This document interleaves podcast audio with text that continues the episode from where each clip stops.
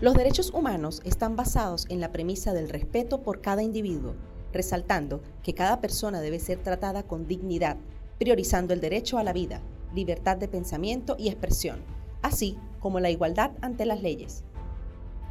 El alcance de los derechos humanos se amplía al otorgar el derecho al trabajo sin acosos o presiones, derecho a elegir y disfrutar de una calidad de vida, convirtiéndose así en la base para el cumplimiento de todo aquello que las personas valoran sobre su forma de vida.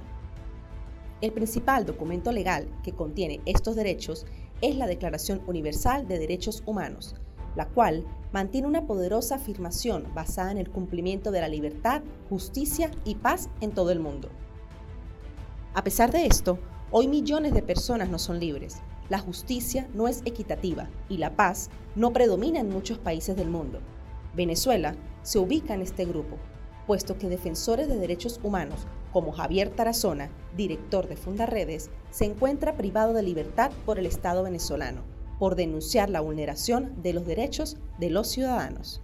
Fundaredes se ha caracterizado por ser una organización defensora de derechos humanos. Denuncia y visibiliza las vulneraciones de estos en el país. Se enfoca en el apoyo al cumplimiento de la Declaración Universal de los Derechos Humanos, así como también exige la liberación inmediata de su director, Javier Tarazona. Funda Redes, haciendo tejido social.